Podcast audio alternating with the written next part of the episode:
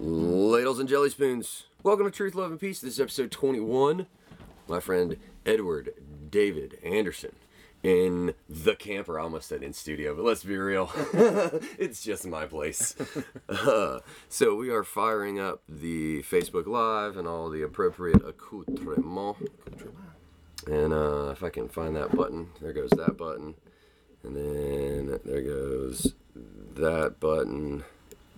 So Facebook Live is up and running. So you can get on there and share that. Um, for those of you tuning in on Facebook Live, thanks for joining us. Um, and it says it's up and running, so that's all good. While we're doing this, we'll catch people up.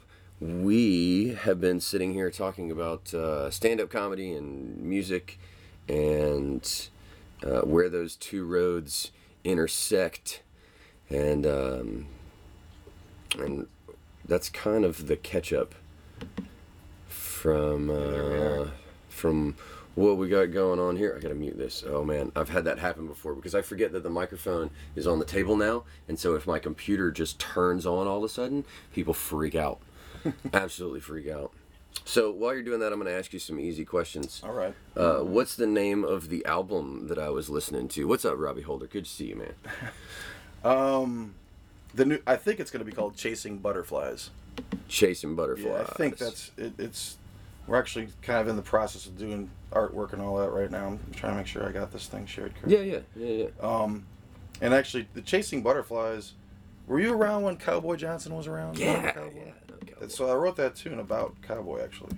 I had done um, a bunch of gigs with him over a couple of years and kind of listened to his stories and saved him up. And um, one day I was out at my uncle Stevie's farm and the song about Cowboy kind of just dropped out of the sky. It's all. I mean, as far as I, I know, all everything. As long as everything he told me was true, it's a completely true story. But you never know. That's awesome. That's awesome. Um, yeah, Cowboy Johnson. We'll have to go back and tag him. Uh, We love Cowboy. Hopefully he's coming. Maybe in a week or so. He can be back. oh yeah. Yeah. Good. I'm drag him over here when he gets here. Yeah. I can't Hope he makes it. Yeah. I can't wait. Uh, so I think everything is shared. I think all that's good. Uh, So this is a camera right here. yeah. So that's that's who we're talking to. Okay. Um, you can kind of see us. Yeah, I don't need to see us. That's fine. Let me just do that. So Yeah. There we are. Um, so thank you guys for joining us online. We appreciate having you here. Uh, feel free to leave some comments. We'll try and get to those uh, since it looks like there are a couple folks chiming in. We're happy to have you. Uh, Robbie and Karen, thanks for joining us. Love you guys. Uh, since I see your faces and, and names right there. Uh, but in the meantime, we are going to close this and get this out of the way because I don't want to be distracted. I'll try and keep up with comments as they come through here. And Cowboy Johnson. Yeah. Man, so let's just take it back from there. That guy tells some wicked stories. Oh yeah. And Yeah. you had had talked about playing playing a song. Do you do you want to Sure, I could play fire the cow- that one I could off? play the cowboy song. And let's start This there. Is, I think it'll be the title track on the new record. Because I'd rather hear a tune than go back and rehash the comedy Yeah, sure. conversation. These, we- this is this is you know like I'm singing it from his perspective. okay. So, and I kind of when I wrote it, I wrote it in a way that that kind of he would write even, and even the way I'm singing it is kind of cowboy esque. But uh, I love cowboy. This is really this is uh, one of my favorite songs on the new record. It's got a great pedal steel solo. Anyway, so it goes like this.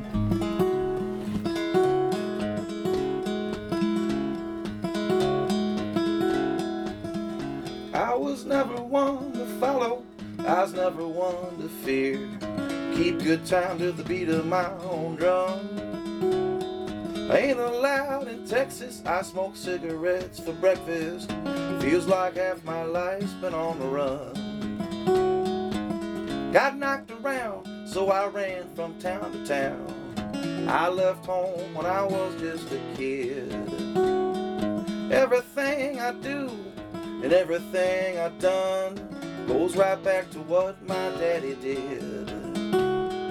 Home is a memory, and I don't know where it ends or it begins.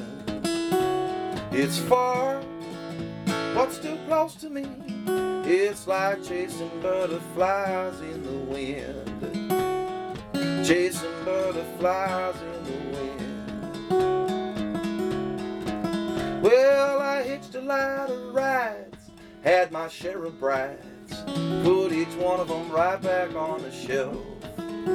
You see, I've been known to yell, fuss and fight and raise some hell. Came to find I'm better by myself. So I picked an old guitar, started singing at the bar, meeting ladies, making tips, still raising hell. Shooting guns, starting fights, running drugs into the night, till I wound up on the inside of a cell. I said home, where I wanna be. No, I don't know where it ends or it begins. It's far, but still close to me. It's like chasing butterflies in the wind. Chasing butterflies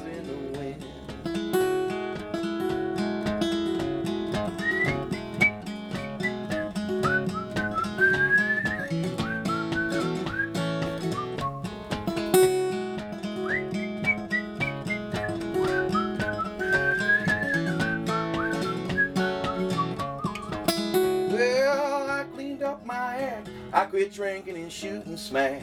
I'm still known to roam from place to place. There's a restlessness, I guess. I'm uneasy, I confess. I slowed down they lay me in my grave. I said home is a mystery. No, I don't know where it ends or it begins. It's far What's still close to me? It's like chasing butterflies in the wind. I said home. Now I don't know where it answer it begins. It's far, but still close to me. It's like chasing butterflies in the wind. Chasing butterflies in the wind chasing butterflies in the wind. In the wind. In the wind.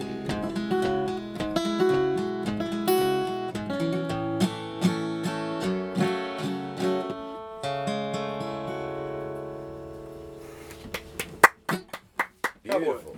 Beautiful. Thanks, man. Man, the images that come to mind of remembering Cowboy and just Yep. seeing him doing all that stuff, yeah. it makes me wonder what people will think of that don't know Cowboy. Yeah. And and and how that comes across. But I love the the tone that you captured. It's Thank you. very him. It's yeah, very, I mean, it very was, it was a fun couple of years playing with him. That was uh, the first time.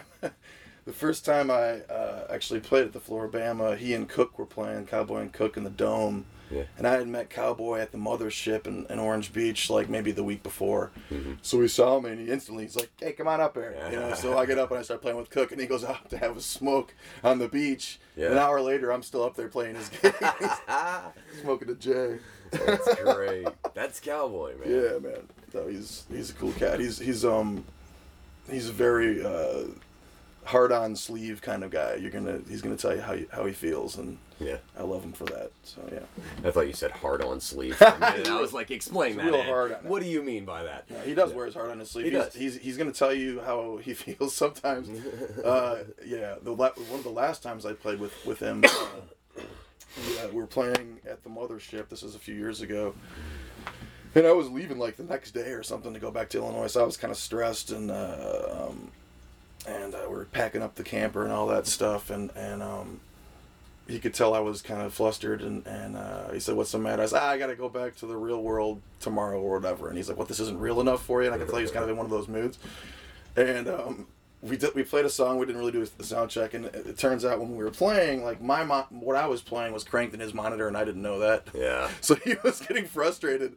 And I was having this great moment musically, and I played this solo, and it was a really melodic thing. I don't even remember what tune we were playing. I was like, "That, that was." I just, I felt really good about what I just played. I looked over at him. I didn't realize that it was, it was like blaring in his face. He goes, "Will you turn the fuck down?" and that was, uh, that was one of the last gigs I played with, with uh, Cowboy. But anyway, hopefully he comes back and we get to do some more, some picking together. And Good. Yeah. Catch up. If Catch he up. if he makes it into town, I'm Yeah. definitely gonna pin him down. you and should make him you tell should. some stories. Yeah, he's I know he's got he's a, a couple. He's a character, man. Yeah. Cowboy Johnson. Do you know an easy way to find his his music and your music? Yeah, I Plug think- all this stuff real quick. Catch I- everybody up. If they want to listen to that again, tell them where to find. Um, well, there's like a video version. of It's gonna be on the new record that's coming out in October. So Mm-hmm. Okay. like it won't come out for till like this fall. But um, there's YouTube versions of it and, and stuff. The uh, butter, chasing butterflies in the wind. Um, Cowboy's got a Facebook page. I think it's it's it's. I don't know if it's Cowboy Johnson. For a while it was C Boy Live. I'm not sure what he's going under now, but he's back on internet on Good. Facebook and stuff. So I know that. And he's playing a handful of gigs out there in Northern California, so he's keeping himself busy. Yeah. Good, good, good. Can't wait to see him again. And for oh, so for me, uh, EdwardDavidAnderson.com is probably the place where you can hear a bunch of stuff. And Heck yeah. So, leading up to meeting Cowboy and getting into that moment where uh, where you broke an eardrum with your with your monitor. How? What are all the things that led up to that being such an awesome moment for you? Like, Oh. did, did you know about Cowboy before you met him at all? no, no, we we didn't. Didn't First of all, I didn't even know. time. Like, I mean, for a significant part of my life, I didn't even know that this place existed. You know, like I didn't even know Alabama had beaches. Um, we were the band that I was tou- a band that I was touring in. This is probably like I don't know, maybe a dozen years ago or something like that. We had uh, a gig, you know, like in Tallahassee, and then we were going to like New Orleans. I think I'm not exactly sure, but I remember we had a couple of days to kill, and the guy that was tour managing and driving suggested that we stop in Gulf Shores because he had a buddy that was living in a condo and still living actually in the exact same condo in the same spot. Um, but so we stayed stayed with him for a couple of days, and he kind of took us around, and, and we you know. I don't think it was like warm out, but I mean I remember being pretty impacted by just the scene and and uh, just the scenery and the scene. There was a lot of people writing, and like uh, you know he took us to the Bahamas, you know, years ago and stuff. There's, everywhere I went, I felt like somebody was playing music Yeah. and um and, and of course you have the beach man you have the gulf of mexico it's it's hypnotizing it's absolutely astounding It is. so you know i don't know years passed um i think it was like maybe six years ago after my mom had passed away and, and my wife's mother had passed away we- like all in the same year we had a really rough that's year. and, and we were kind of like looking to to kind of uh the winters were getting brutal because that we lost both our moms in the winter months and they're already psychologically hard. And so we decided that we were gonna that she was gonna quit her job and I was just gonna start a solo thing because that band had fizzled and and um and uh, we were trying to figure out where we could go where it could be warm where there was potentially work to play music and you know not have to be touring in the ice and snow which we I had done a lot of and like when you're on the road in the winter in the Midwest, it can become very dangerous very quickly. And so the idea was kind of to get away from that. My wife actually had a car wreck on some ice up there. So anyway, um, you know, I suggested that we come visit this place. So about like six years ago, we came down, you know, uh, for like a week during the winter, Mm-hmm. and we stayed at the, uh, the a Best Western, which is exactly in Gulf Shores, which is right across the street from the place that I had stayed with my band at my buddy's place. And I'm like, I'm pretty sure that's his place. What's You know, I hadn't kept up or whatever, so we ended up connecting with him and enjoying it, and she dug it, and he took us to the mothership. Mm-hmm. You know, there's like a, Mel Knapp was playing out there, and I mm-hmm. think I maybe I met Cowboy. You know, or maybe it was the next. I think when we came back the next year, I met Cowboy, but Mel Knapp was out there the first night, and I loved Mel right right off the get get go. We were friends, and and then um, For people who don't know what the mothership is, real quick, plug those. Guys. Happy We'll Harbor and it. Orange Beach. Yeah, we referred to it lovingly as the mothership. Now I think it's called Sassy Bass Caribbean Grill or something. Oh, yeah. I haven't actually been to the new the new. Oh well, fuck them. I don't even know who that is. But the mothership's gone, man. It's gone. It only lasted a couple of years, and um, Henry was doing a lot of work over there at the time. Anyway, we met all of our friends pretty much when we returned um, to live in an RV for the whole winter. You know, the first open Mel night, we met Cowboy and a bunch of other people that were, and we ended up being friend, you know, becoming friends with that are have been our friends for the last five years. So, um, yeah, I mean that's kind of how it, it just kind. of, And we started. Orange Beach was kind of our spot for the last four years, I guess, pretty much. We hung out there, and now we're living on West Beach and, and uh, Gulf Shores, and really digging that. I've settled. We've settled right in at the Flying Harpoon. It's Yeah. kind of become. kind of, I was enjoying beverages there last night, even. So, um, yeah, uh, we're digging West Beach, and just really the whole getting to come down here for the winters is Yeah. we're very lucky to get to do this. We don't take it for granted. I mean, we feel very fortunate to be able to ditch out on winter, and and you know a lot of really cool people down here, and I play fun gigs, and so yeah, That's great, man. yeah, it's pretty cool. West Beach is a is an oddity in and of itself. Mhm. You know, um, it's it's one more level of the edge of the earth in that it's a two lane road on the end of an island. There's no way off. Mm-hmm. Yep. like it's a dead end. It dead ends. Yep. and the lagoon. Uh, do you? I, that was a big deal for me when I was a kid because there was the crosswalk over there. Do you hang out down there much? Um, I don't. I we I can see the lagoon from where I park my van and stuff, and then I, and from the balcony of the condo that we stay in, I can actually I have, can see the Gulf too. It's across the street, so we're Cool. like right in between the lagoon and the Gulf, and I can see both from where I live. How close are you to the pass? Um, that's probably another couple of miles down. Yeah. Like yeah, we're about like we're like basically one mile west of um 59. So, So kind of too- Bahama Bobs in that little Oh yeah, yeah, yeah. Not too far down there. Yeah. it's one of my favorite things to do when uh, when I'm brave enough to drive through Alabama. Is uh, is to just drive down to West Beach and turn around Oh, yeah. and come back. Yeah. But uh, Isn't it amazing? Like, I mean, we've kind of fallen into this thing. When you get down and you live on this island, you don't want to leave it. You don't even No. really want to go even a few miles out of your way. well, it's the like, country. like it's a whole it's other version of the country It's because just, it's, what's the closest the closest Walmart to where we're at right now is a 15 minute drive. yeah. That's further than my Yeah. Mm-hmm. parents' house who live on a dirt road. Yeah. You know, like it's the Yeah. country. It is, and it's I there's love it. something. It's magnetic. You just don't really. We like we always breathe this huge sigh of relief. Like for the last few years, it's been coming uh, across that bridge in Orange Beach, even though they. Pay, you have to pay like three dollars a time to go in and out. now we actually we go across the one on fifty nine and, and Gulf Shores, but we give this kind of when you get on the other side, it's like we're back on the island. You know, it's like just a it's a very relaxing place to be. You know, like it, and you, you know, we used to kind of laugh because the first year that we lived down here, we were up in Alberta in an RV park, mm-hmm. and people were, you know, like we were driving back and forth all the time, and just people would, would be like, you know, we, we don't want to go here or there because it's too far. We don't want to leave the island, and we're all, it's like, come on, you know, we're driving like 20 minutes each way to get back, and and now we are those people who don't want to leave the I don't want. It's so far away. We've turned into those people. Yeah. I uh I I think it's great living on the beach though. I think it's the edge of an alien world. And, It's uh, amazing when you think about all the life that's out there. yeah. I mean, it's it's unfathomable. Yeah. I know everybody just drives by it and doesn't really think twice about it. I don't think, but I'm one of those weird people that's like thinking about what's under there. Yeah. You know, like it's it's That's a world I can't exist it's in. unbelievable. Yeah. Like it's and there's so much life. It's just like my my wife was fishing the other day, and she pulled up four big fish from under the bridge like within like minutes. Nice. And it's like how much shit is that is down there. I mean, it's unbelievable how much. I mean, obviously you don't you don't catch them like that all the time, but when you think about like just how much life is underneath the surface of that water, be Mm-hmm. it plant or fish or whatever, it's it's it's unfathomable, really. and we just yank it out and Mm-hmm. gnaw on it. Oh, and it was tasty.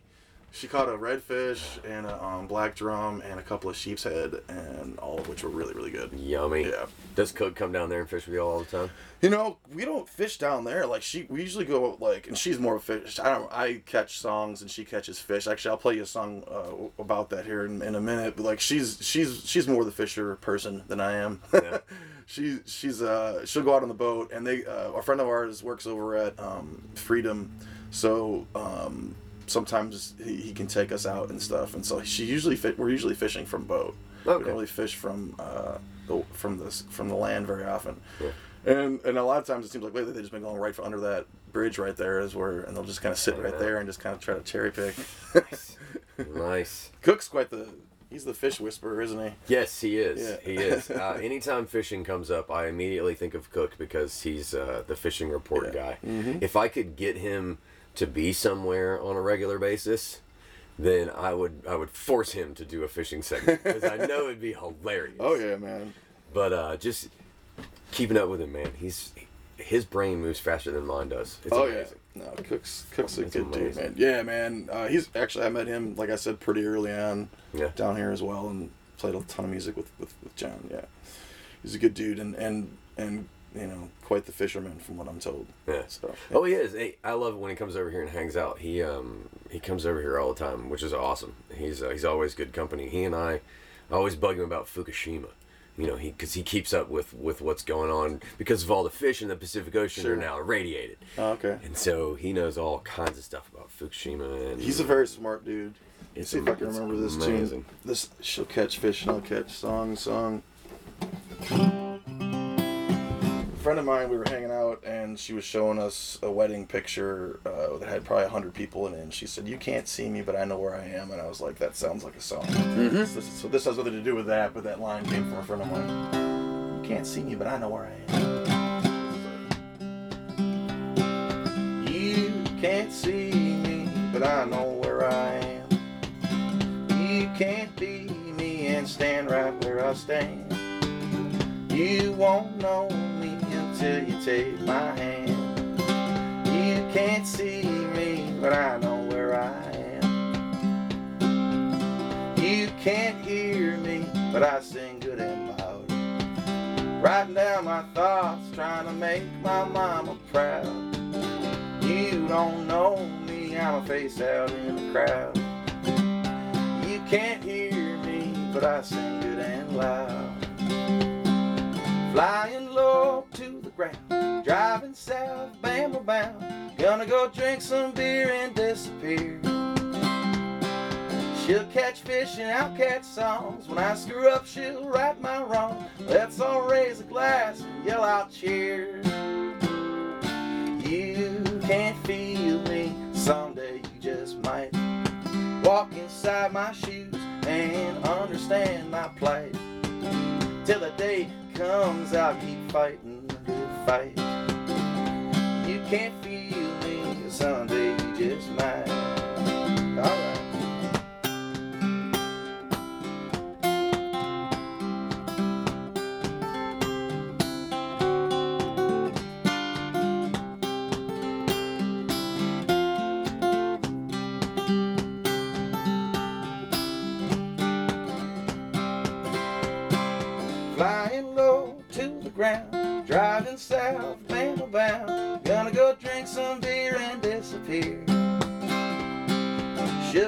She'll fish and I'll catch songs. When I screw up, she'll right my wrongs. Let's all raise a glass and yell out cheers. You can't see me, but I know where I am. You can't be me and stand right where I stand. You won't know me until you take my hand. You can't see me, but I know where I am. I say, you can't see but I know where I am. I say, you can't see me, but I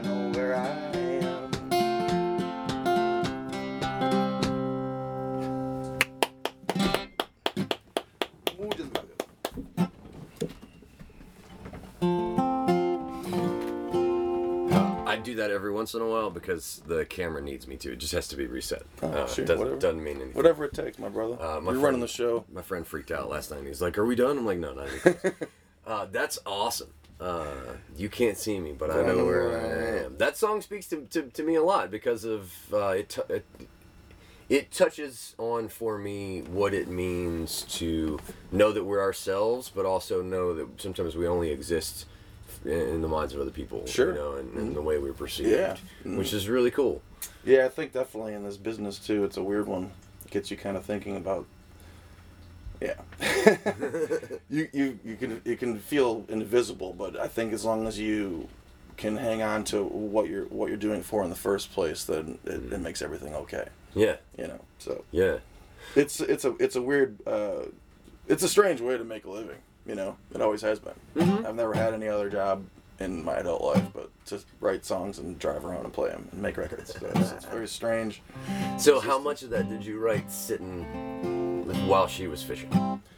Man, I, back to the fishing I think what I think it was um, the same night that I heard my friend say, "You can't see me, but I know where I am." I said something about how she catches fish and I catch songs because I got on a little roll um, where I wrote like, you know, like a, a half dozen tunes in a few days or something like that, and um, that was just one of them. Like sh- short, you know, I think I was writing a different song when she was out fishing, and then that other one came like a couple days later or something. But it's um songwriting's weird because I had gone like months without anything, and then I just wrote a ton in like a couple days. So, but it was good. I mean, I I'm, I think I'm at my happiest when I'm coming up with stuff.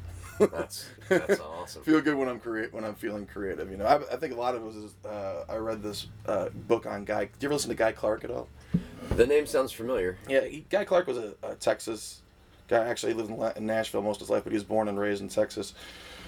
He ran with Townes Van Zandt and Mickey Newbury and um, Okay. some of those some of those. That's guys. probably where I've heard the name yeah, before. Yeah, Guy, and actually, and I'll play I'll play another song for you, but I know uh, where I reference Guy and Townes and Mickey and Susanna, Guy's wife at the time. Or, anyway, so yeah, but, uh, Guy Clark was this um, kind of larger than life character who um, wrote brilliant songs. Uh, I don't. I, they're not really country. They're not folk. He didn't really have like a category. I mean, when Americana was invented, you know, in Nashville, they said, "Oh, we're going to do this new kind of music, and it's Americana, and it encompasses this." He was the king of that because you, you couldn't really slap a label on the guy, and he refused to compromise even slightly. You know, like he just, he was just, he just did it his way. You know, um, like a great story about like him, and, and, and this is all come from this book. The, the book's called uh, "Without Getting Killed or Caught," which is like has this tune called uh, "L.A. Freeway." If I could just get off this LA freeway without getting killed or caught. That was the one line that he went to Nashville with. But anyway, um, he was just this this really uh, interesting cat, and like you know, uh, kind of maybe a little bit surly in, in, in his older years. Uh, definitely someone that uh, partied. You know, never really stopped. You know, um, he he was still a guy that was you know uh, up until five or six. Uh, fishing for songs, you know, you felt like the he felt like the best stuff would reveal itself the later you stayed up and stuff. Anyway, um, this great story about it later in his career is kind of having a reemergence, and he was uh, introduced uh, in this hotel uh, in like a, some fancy restaurant to uh, all these uh, radio guys, um, guys that own radio stations, and their wives, and they were having some sort of meeting because they were going to embrace this new release by Guy, and and um, he comes down and, and the guy, his manager or whatever is like, I'd like to introduce to you Guy Clark, and he goes around, he's a Texas gentleman, shakes everybody's hands, you know, nice to meet you. all. He sits down. He was a notorious cigarette smoker. He smoked all the time. He would smoke on stage, even when it said no smoking. Called it a prop. He used the prop clause all the time, you know. Anyway, um, he uh, sits down. He takes out a cig and he goes to light it up. And he goes, uh, "You guys mind if I smoke? Or y'all mind if I smoke?" And one of the radio execs' wives was like, "Actually," and before she even said it, he goes, "Well then, fuck y'all." And he gets up and walks and, and, sits at, like at a table like across the, the restaurant and just sits by himself and doesn't talk to him. That's and these are people that are supposed to help him, you know, like in this kind of re- re- resurgence. But he was just a, um, just a, a an interesting man who, who refused to compromise. I don't think that it ever was even entered his mind. He just was. He was just himself. He was also a guitar builder, and I didn't really know that much about that. But um, and the reason I, I'm, I reference Mickey Newbury in this song is because he had built Mickey Newbury a guitar, and he didn't do a very good job, and the the, the, the top of it collapsed. He made it too thin.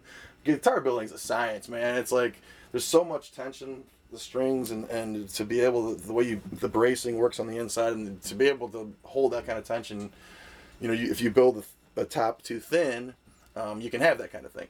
So like you know, he tells he talks about how he would build uh, guitars and how you know basically the same under the same specs, and that one would sing amazing and be and play amazing, and then like the other one, which he thought he built identical, you know, was the redheaded stepchild that like didn't play well and didn't sound didn't resonate, and he, he didn't really understand that, so he sent these two guitars that were basically uh, ident- identical specs to a luthier, a renowned luthier, guitar builder, and said, uh, "What gives? Like, why does this one sound amazing? And what is it like? Is it you know like did, did I measure something differently? Like, what can you go through these guitars with a fine tooth comb and tell me like one play why one plays better than the other?"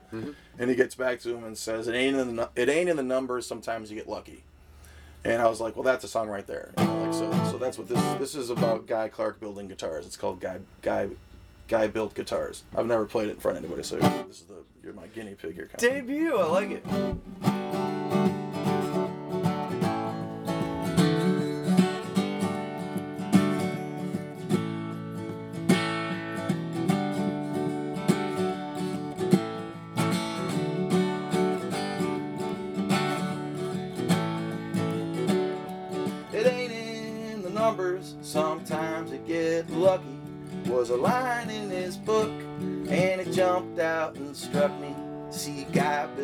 guitars, each one unique, assembled with patience, with soul and technique.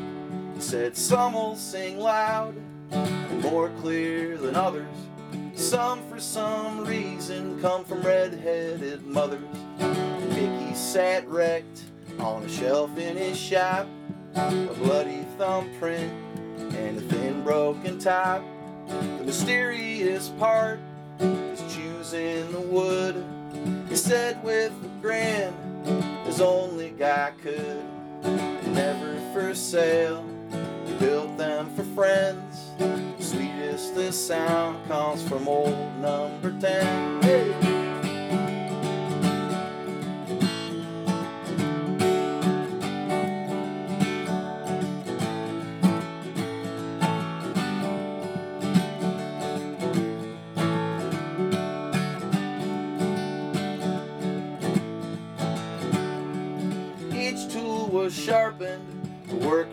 Done. His favorite was a draw knife, he showed Townes his son. Quietly carving, his presence was big. He'd work till he tired, then he'd roll up a cig. And talk of the times he and Townes would raise hell. Susanna was young, still feeling well.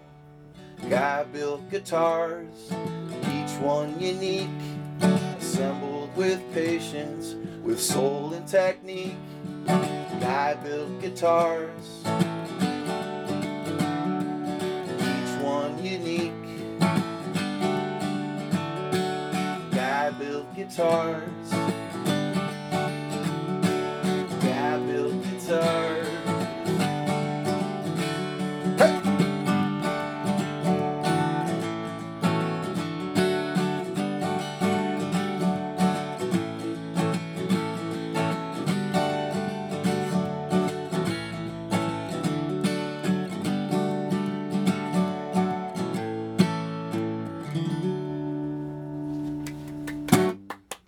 Guy built guitars. That's a great tune. Thanks, man. That's a really great tune. You should check Um, that. You should check out his writing. Yeah. I bet I'm familiar with it. I can't imagine it's eluded me for The first. I mean, so go right long. back to that first record, and uh, you can hear that L.A. Freeway song with uh, "Without Getting Killed or Cut." That's a good place to start with Guy. Gosh. should, but I mean, they're all great. It's he's a he was a poet, man. Yeah. It makes me think about what goes into that one. Uh, a guitar is unique in that it's wood uh, compared to all instruments. Yeah. I can't say all instruments, but what what does it mean that something's alive and then it, it becomes a, a vessel? Yeah. Uh, in that way. Sure, And yeah. how does that impact the playability of a guitar? Do you ever think Yeah. about stuff like that? Yeah, I mean it's weird when you think about it. This was, you know, I think that this neck was is of made of Honduran rosewood. So this was like a tree in Honduras somewhere. Yeah, I mean there's um, Hawaiian wood on this guitar. A friend of mine built this guitar for me. Um, it's weird, you know. It's and, and it's strange uh, that it can give life to these ideas. And I was riding riding over here thinking about like, well, what are we gonna talk? What am I gonna talk? I don't know what we're gonna talk about for. I was just thinking, just play some songs, you know. Like, and then I was thinking, like, all right, well, I got all these new songs and play some songs, and then I started thinking, it's kind of cool, like. This stuff that I wrote down like just a couple weeks ago didn't exist in this universe, and it does. I mean, mainly in my head because I haven't really recorded any of it. But like, I'm coming over here and I, it's like I got a head full of tunes, and and and this thing, you know, which was once alive, was the vessel for these things to actually come to life. Mm-hmm. Um, it's weird. Yeah, I do think about weird stuff like that. Probably more than I need to. Uh, well, I'll, I'll take it. This how weird I am, uh, or a step further in weirdness is that that if everything is mostly empty space and vibration is the root of all the stuff that's not just empty space, then maybe that's the reason that that, that one odd guitar uh, or that one guitar plays oddly. Yeah. Uh, because something in the vibration of that thing when it was alive Sure. doesn't want to play nice with Yeah. the vibration Yeah. you're asking it to be now. Well, yeah, and like you said, it ain't in the numbers. Sometimes you get lucky, and I mean, you could two, build two completely Yeah. to identical specs, and for maybe those kinds of reasons that you're talking about, like you know, for whatever you know, for whatever whatever that reason is. But like, yeah, it's it's strange to think why that happens. The magic's in picking the wood. Yeah, and that's what he talked about in the book. He actually says the mysterious part is choosing the wood. Yeah. You know so I, which i in the book it was interesting when i read this passage you know everything from like what his favorite tool was, how he taught Townes Van Zandt's son how to build guitars, to um, how he'd work until he would get tired, and then he would roll up a cigarette.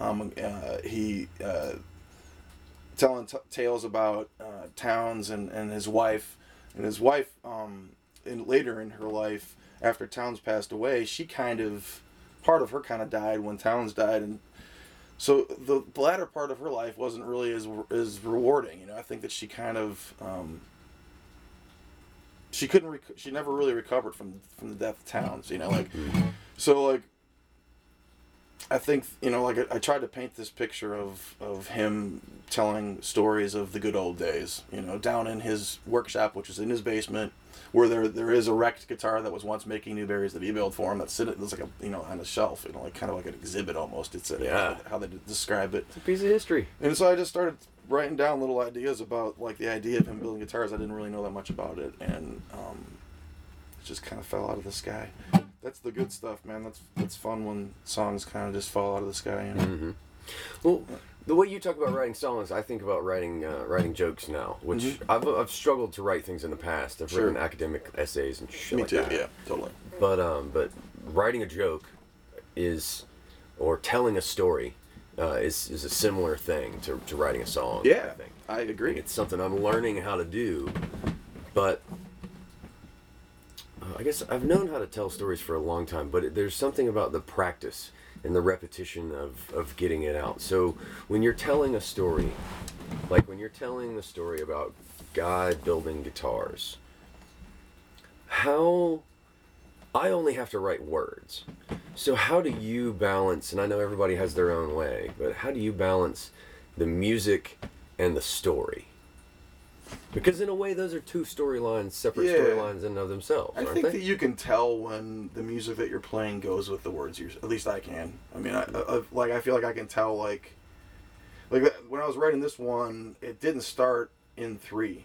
Like the music that I had was in four. Like it, it ended up in like a waltz, like a one, two, three, one, two, three, one, two. It wasn't in the beginning. It was more of a straight four, four kind of thing and as I kind of kept going with it, um, it felt like it needed to be in like a waltz, almost like an old timey kind of thing, almost like a like a, you know, like an old sea shanty or something. Is how I'm hearing it if I ever record it. Like these parts, I'm hearing like a fiddle like playing, dancing around those, those with some sort of a recurring mel- melody. But um, I think that for that one, you know, um, it was more trying to uh, think about like what would what would Guy do you know, like I'm writing a song about this guy. You know, I'm about him. Like, kind of like when I wrote that song about Cowboy, I was kind of playing in the in the with the idea of him in my mind. You know, mm-hmm. like and usually you can kind of tell when something's working with words, and if it's not, and if it's not, you can tell too, and then you go elsewhere. And it's like it's for me, it's like I always kind of thought about it like a, like a puzzle. You know, guy when Guy Clark wrote songs, he actually wrote it out on uh, wrote it out, printed everything impeccably on graph paper, and he would use an X-Acto knife and like move verses around and work. I mean, he was like a craftsman, not only yeah. and they, they called him the craftsman, although he kind of was insulted. He thought that making guitars and, and making songs were two different, different parts of the brain, and not to mix to mix them up. call him like the craftsman of song was like a different kind of. But um, he would actually really really focus on um, details and that's, that's that's something that I try to do too. Is like if the if the word doesn't need to be there, like I'll literally just like think for a long time, sometimes days, on like should that word be there or not? Is it better? Is it is it cluttering things up or is it adding to the? Mm-hmm. He was very much like that, and actually like studying him and guys like him and Prine and stuff, I think have made me more like trying to shoot trim the fat, if you will. You know. Yeah. Well, that's something that ties simple. ties into what I know now about trying to make things simple and, and cutting the fat. I, the term economy of words totally has come up a lot, but sure, that gets jokes. Back, it's huge too, man. Yeah, like you were saying earlier about yeah. Carlin, you know, to, oh, yeah. to tie back all the way into that. The master, the philosopher king, as yeah. I like to call him, mm-hmm. uh, whoever the reigning philosopher king happens to be. Um, it's interesting how it, it requires an economy of words to convey a certain thing but it also the words mean so little and the tone means so much more oh yeah so how do you balance the tone of the the f- linguistic phrase you're trying to get out with the tone of the melody. Do they always go together, or how how do you play with that? I'm sure I mean, there are a million Yeah, possibilities for um, all of these, but I mean, do you even think about stuff like that? or no, I, don't really. I just it's, it's not like it's more just like I make up something and it sounds good with guitar. Yeah, there you go. you know, Yeah. from very simple, and that's that's really it's not. um Well, here's I'm the- not really getting too. Here's I just I, to I feel like if if it's, if it's feeling good, then I'm doing something right. If it's a struggle, then I probably should abandon or or try to approach it from a different. Because I, I don't know. I mean, and maybe that's wrong. Um, so I'm sure there are all kinds of people that have written songs that were a struggle that ended up being great songs. I'll I usually will take that as a sign to me like if this is too hard, if you're trying too hard to do this, if this if it's being this difficult, then it's probably you're not going about it right. Right. And so then I'll either, you know, jump ship and abandon it, or I'll try to go from a different angle, like you played it in a different time signature or a different key, or yeah. There's no real science to it. It's like like I said, it's, I always kind of thought about it like a puzzle. You know, like trying to fill in the spots and Yeah. My my puzzle right now is timing. Yeah, So- that's dude, that's tough. I and I have buddies that um, like one of my really good friends up north. His name is Chicago Farmer, and we, he's been down here and we've played some gigs down here together. We've toured all over the place together, and but he's he's you know I would I would argue that a good bit of his set is it, would, it could be construed as as stand up comedy. Yeah. I mean he, he's he's he's got bits Uh-huh. like and, and they go into they work in so- sometimes they work in the middle of songs where he'll just break it down and, and tell a story in the middle of us and keep the chords going but then go off on a diatribe and it's i mean he's his timing is like and it's not easy man like and, and i think if you can god if you can do both like todd snider's a great example i don't know if you know todd's No. work todd's like I don't think so. brilliant storyteller and just damn funny. You know, he's just funny. He's the kind of guy you would just love to have a beer with and just like, just make. He's just he's just hilarious. Um, and and Cody's uh, Chicago Farmer is similar in that in that regard. I mean, other great storytellers like Prine, is a great storyteller. Um, shit, Guy Clark, funny storyteller. Um, I think there's a, there's an art form in, in that. I certainly haven't figured it out. I'm much better at doing this than I am at, at um, getting laughs. But uh, God, if you can do both in music, it's pretty. It's pretty. Uh, Yeah. that's a pretty potent recipe. You know what I'm saying? Like if you mm-hmm. if you're a really good writer and you, you know you, you you have the ability to work a crowd and, and your timing is good with storytelling, like yeah, That's a hard. that's thing to that's a beautiful thing, man. Yeah, And timing's everything. You know, it, it, I mean, and clearly if you and if you don't have a guitar and you're up there by yourself and you're doing just straight up comedy, mm-hmm. then you really gotta you don't have this to hide behind. Like, you gotta have timing. You know, it's it's. Well, like I was telling I gotta you, come check out one of your sets. one of Please times. do. Yeah, man. Please when's, do. When's the next Compton show? Uh, t- I'll be at Shooters, uh, Shooters at Cordova Lanes Where's that? tonight. It's in Pensacola by Cordova Mall. I don't even know what Uh, that is. Cordova Lanes. It's a bit of a drive from Okay. here, but uh, it's an open mic. It's a late night thing. They're usually only a handful of us, so it would be awesome if, if Yeah, well, you we're gonna- and all my music friends made Thursday nights fucking. My wife and I will, will come out to one of these at some point. We're Yeah, here please do. until we're here until um, the end of February. So I've Oh, got like another like six weeks or Yeah. something, or seven or six, maybe five now. I don't know. It goes by so fast. Well, while you bring it up, I'll plug them for you real quick. Uh, the Back Porch Comedy, Back Porch Comedy Open Mic, that's on Tuesdays at the Back Porch in Pensacola. Blind Mule on Wednesdays in Mobile. Uh, and Friday, every Friday night. These are the shows that to come to. These are show shows. There's the Back Porch Showcase, which is either out of town people or showcase of local comics. This week, my buddy's doing kind of a mashup between his talk show and the Back Porch Comedy Showcase. So it's going to be experimental, tons of good times. Sure. And then after that, my buddy Ryan Pfeiffer, who I just did a podcast with recently, uh, is does the rated R comedy show late night. So that's every Friday night. Okay. Starts at nine uh, for the showcase, at eleven for the one after it. I've been on the showcase once, and uh, and look forward to, to being back on it if, if I ever get invited to do Yeah. it again. I didn't suck too bad, so I think I'll get invited back eventually. But uh, but I'm always on the uh, on the Tuesday, Wednesday, and Thursday. And we're trying to book more shows all over the place, Yeah. but you'll have to come check it out. No, we, so we definitely will. And actually, while I'm thinking about this, while you're plugging your shows, I'm going to plug mine because I have Yeah, yeah. a show this Saturday on the 20th at the Fairhope Brewery in, up in Fairhope. It's their fifth anniversary party. Cool. I hit at 2 p.m. And then on the 26th of this month, I'm at the Soul Kitchen in Mobile with Grayson Capps.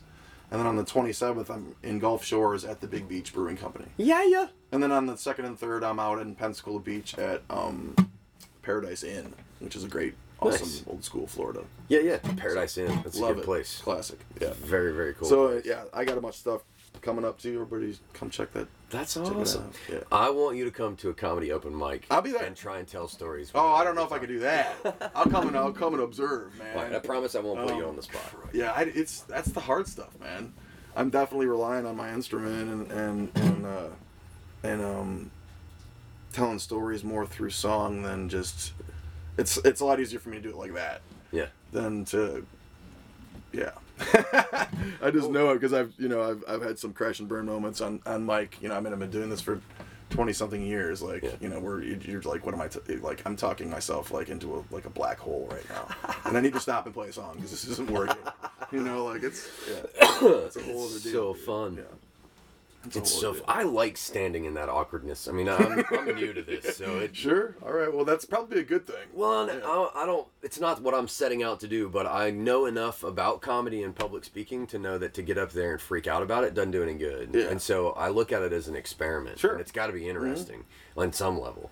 Uh, so I so I try not to freak out about it. But you can't. You have to be calm Yeah. and and um it's just you know like the the more relaxed and yourself that you can be in those weird situations in sometimes those those um nerve-wracking situations you know i'm i'm just talking from like a stage perspective where it's like some huge gig or somebody's there that i whatever anything like you the more you can just be yourself clearly you know this because you've Yeah. been you've been doing it obviously the more comfortable you can be the easier i think the more you'll set other people at ease like it was funny you were talking about how it was kind of cold up in that place and everybody's Yeah. kind of sitting there all tightened up and it's like i mean if you can sense that from the comic then that's coming straight out to the audience and they're going to Yeah. start to tighten up so i think Yeah. that the more like you, you clearly you already you, it sounds like you got a pretty good handle on it you know like Well, I, I haven't figured out how to get out of it yet. Yeah. It doesn't bug me to be there, but That's I, I'm big. learning how to get out of that. Well, that's the, that's the way you're going to learn is if it's not bugging you to be there, which I mean, a lot of people that's just the first thing right out of the gate. Like this is too weird, this is too nerve wracking. I don't want to do this. Yeah. The fact that you're okay with that means it's going to allow you now to, to learn, and and the more you do it, obviously the better that you're going to get. You're going to see other people that'll kick your ass, and you'll be like, holy shit, I'm really influenced by that. Like, oh, now I want to go home and write. You know this because that dude just was like out of the out of the box. That was awesome, or something. And, or this this woman like blew my mind tonight, and now I needed so you'll get this, you'll get that kind of stuff too. The more you can be around it, like the the, the better. I mean, you'll get, and and the fact that you can handle, you can take a beating, that's good. You know, that means you'll keep coming back, and that's how you grow. So yeah, that's cool, man. Mm. That's you know, I have to say that as soon as I saw that you were doing that, I was in, it was interested just right out of the gate. I was like, huh. I'll I'll play I'll play you the I've got them all I've got 'em all recorded. I'll play the uh, the show last night just to to Yeah. full backstory. We had talked about before we got on on the uh, before we turned on the microphones. The uh, last night at, at an open mic, the Blind Mule over in Mobile, uh, I ate it. Oh, I was horrible. I was horrible, and uh, and it was a cold night, and it was uh, kind of an awkward night. Not a real big crowd, and um, and I, I just I couldn't overcome. I couldn't figure out how to uh, how to turn it around. And so we were observing all of the things that were going on to try and just analyze the situation and learn from it. And uh, so that's what we're talking about. Uh, is me eating it at an open mic, which. Yeah, Everybody's done it. It I've. I've taken some dives at some open mics, you know, early in my. Well, I've heard stories uh, from a from a comedy standpoint. Ari Shaffir, I don't know if you know who that is, but he is a, a well-established Yeah, I think I- philosopher king in and of Yeah, himself. He's on the top right now Yeah. um, in a lot of people's eyes. And he said that he got on stage one time and turned his recorder on and just stood there his whole three minutes and stared at the audience and felt them staring at him. Supposedly Frank Zappa did that. Really? but it What was like that more like, like? 15 minutes or something of silence. Just It was, I think it was in Peoria, Illinois, like pretty close to where I, I, if I might be wrong on this, but um, tell me what yeah, you remember. supposedly it was like, and I wasn't there, but like supposedly he sat there for like 15 or 20 minutes. I think he might even pull up a stool. ah, people were like, you know, booing and this and that. People just leaving, and eventually after the like people, a bunch of people left. He goes, now that those people are gone, or like you know, I can play. I'll play to the people who really wanted, who wanted to hear me, or something like that. You know, he Nice. one of his mind Jedi mind trick Zappa. He was a genius. You know, like he was. Way, do you know- know much about no, Frank no, Zappa? no. Fill me in. Oh, yeah. in. I mean, I've heard the music, but I mean, yeah, I mean, he was he was you know he could get he knew how to get reactions, you know, and he was always looking for a reaction, and he was out there, man, and and but like absolutely brilliant, like not only musically but as just as the way his mind worked, you know, he was a very very intelligent man, and um. And strange and avant-garde, and everybody thought that he was like this, you know, weird drug. u- He didn't even. He was. He didn't use drugs. He did. He, did, he kind of found it repulsive, actually. And he didn't. None, nobody in his band was allowed to drink or use drugs. I mean, everything was so progressive and tight. But um, yeah, supposedly he pulled that that bit where he st- sat on a stool for like fifteen or twenty minutes while people were like waiting for the show to start. yeah, we're like, And what are we doing? staring down the audience. Yeah. Until enough people left that he was like, well, now that those people are gone, I'll give the people that really care, like, you know, yeah. That's Classic. great, man. Yeah, I would never have the ability to sit there and feel that discomfort. You know, I've actually seen, and I may have seen skin. Cowboy do this. I've seen people yeah. do it at the beginning of songwriter sets where they'll play, uh, they'll they'll play like an F sharp, Yeah. and uh, and and just kind of let it ring out. And I think I saw Cowboy doing that. He's time, out there too, man. On stage, just going ping. I remember he uh, Settle in. He would say stuff like after songs, if, if there wasn't enough of a response, he would say stuff like "Clap, you sons of bitches." I love Cowboy. I love Cowboy. I remember him pulling that. We, I, I, he came up and played a handful of shows with me up in Illinois, and he pulled that um, at a at a house concert. You know, a nice seated show. Was I think we had, it was sold out. There was a room full of people, and it was a really good response, but it wasn't up to par. Evidently, he's like, "Clap, you sons of bitches!" to my friends. It was hilarious. oh man. Cowboy Johnson Yeah. talking about clap you sons of bitches. That's Mhm. hilarious. Yeah. So uh, two button presses. That means we're nearly an hour in, man. Yeah, This maybe I should just. by. Yeah, I was gonna play you this one last tune, and Do you have to go? We don't have to cut this off. No, I don't have to, but I mean, at some point, people are going to get be- bored listening to us sit around and bullshit. Oh, that's okay. the, this most of this, there's still nine people watching us right No now, shit, so we can't. Thank you guys for Yeah. for hanging out with us. We greatly appreciate it. And uh, Muchas gracias. yeah, and please please share. Indeed. Um, we don't have time limits anymore. Like I, I keep working to, to figure out ways to, to expand what we're what, what's possible. Yeah. And so we've got long battery life on the camera. The only thing we're limited by is the two hours and twenty minute uh, record uh, capacity on the SD card for the camera. Sure. So that two hours and twenty minutes. That's Yeah, the that's- only mark we got. That's really long. Now, I could I could sit here and pick apart songs, and I was even gonna ask you about, uh, like from a, I write bits and, and I'll write something down and go, that's definitely not fucking funny, and I'll Yeah, toss it. sure. Do you ever Maybe get? don't toss it. You know, like Oh, I do. yeah, because you might come back to it at some tell me and might see it in a to it. different light.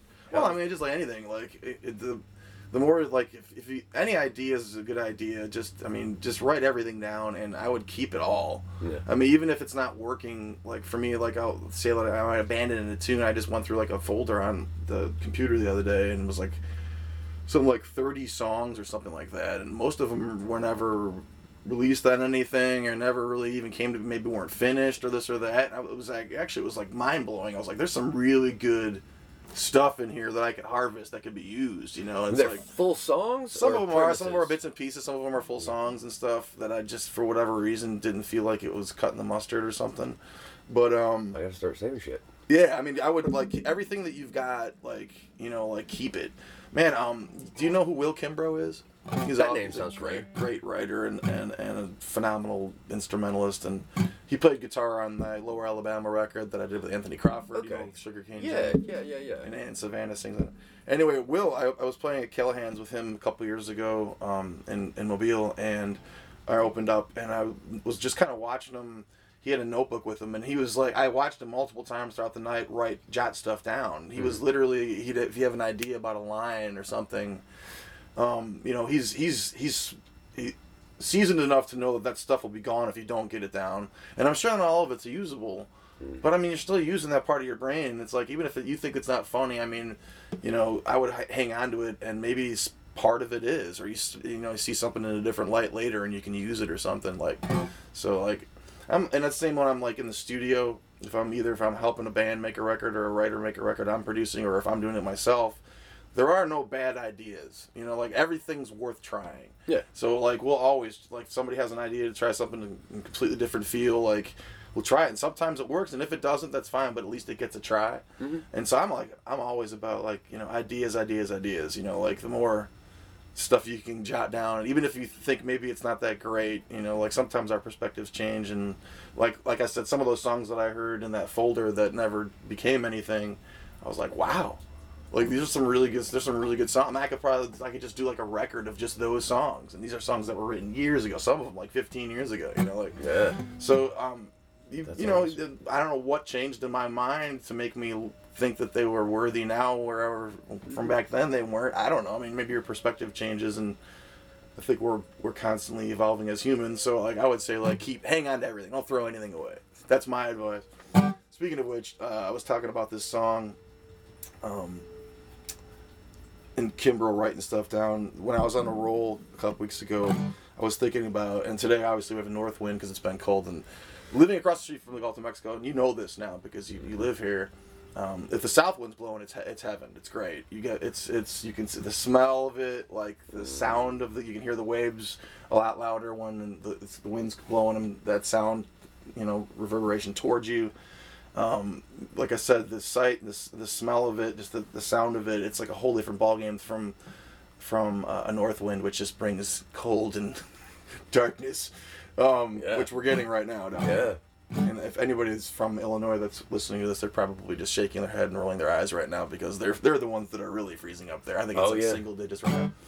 But anyway, I had this line, um, and I said it out on the beach. I think it was like on Christmas Day. We were out there, and uh, this, when, uh, there's a south wind uh, blowing, and it's bringing the sweet smell of the sea to me. And and as soon as I got back, I jotted it down. That's the Will Kimbrough thing. You come up with a line, you have to like, or it'll be gone. You know, like Oh, yeah, I I've can't tell you how them. many. I'm sure you've you've had jokes that you'll never you'll never find again, or maybe Mm-hmm. they will reveal themselves.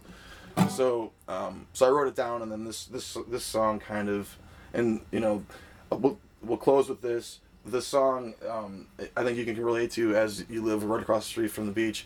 It's an amazing thing to, to be able to see the Gulf of Mexico on a daily basis. I've seen the Gulf of Mexico every day for the last you know month and a half, um, and it's it's there's something very therapeutic about it. And so with this tune, I kind of tried to create this kind of scene um, of what you know you see when you go out there, the sun's setting and the moon's actually rising. You can see both at the same time, and like there's usually somebody fishing out there that I'll strike up a conversation with, and there's pelicans and like so that's this one's called this one's called uh, South Wind, and then we'll do this and bid you good night.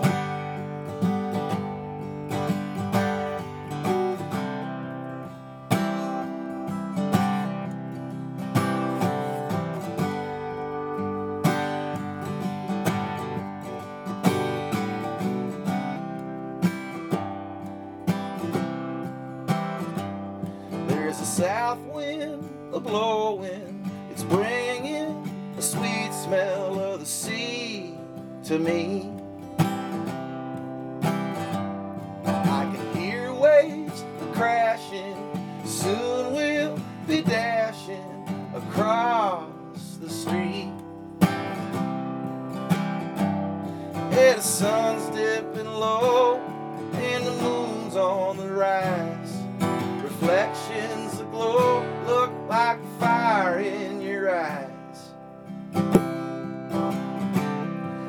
An old guy a fishing, he's casting his line out in the sea by me. He says I ain't catching nothing but a good time, and baby, that's fine by me. Says he worked half his life delivering plays golf, fishes, sails. There's a pelican a diving, hunting and surviving. It's a sight to see. Like a crazed kamikaze, or Sabbath with Ozzy in the late 60s.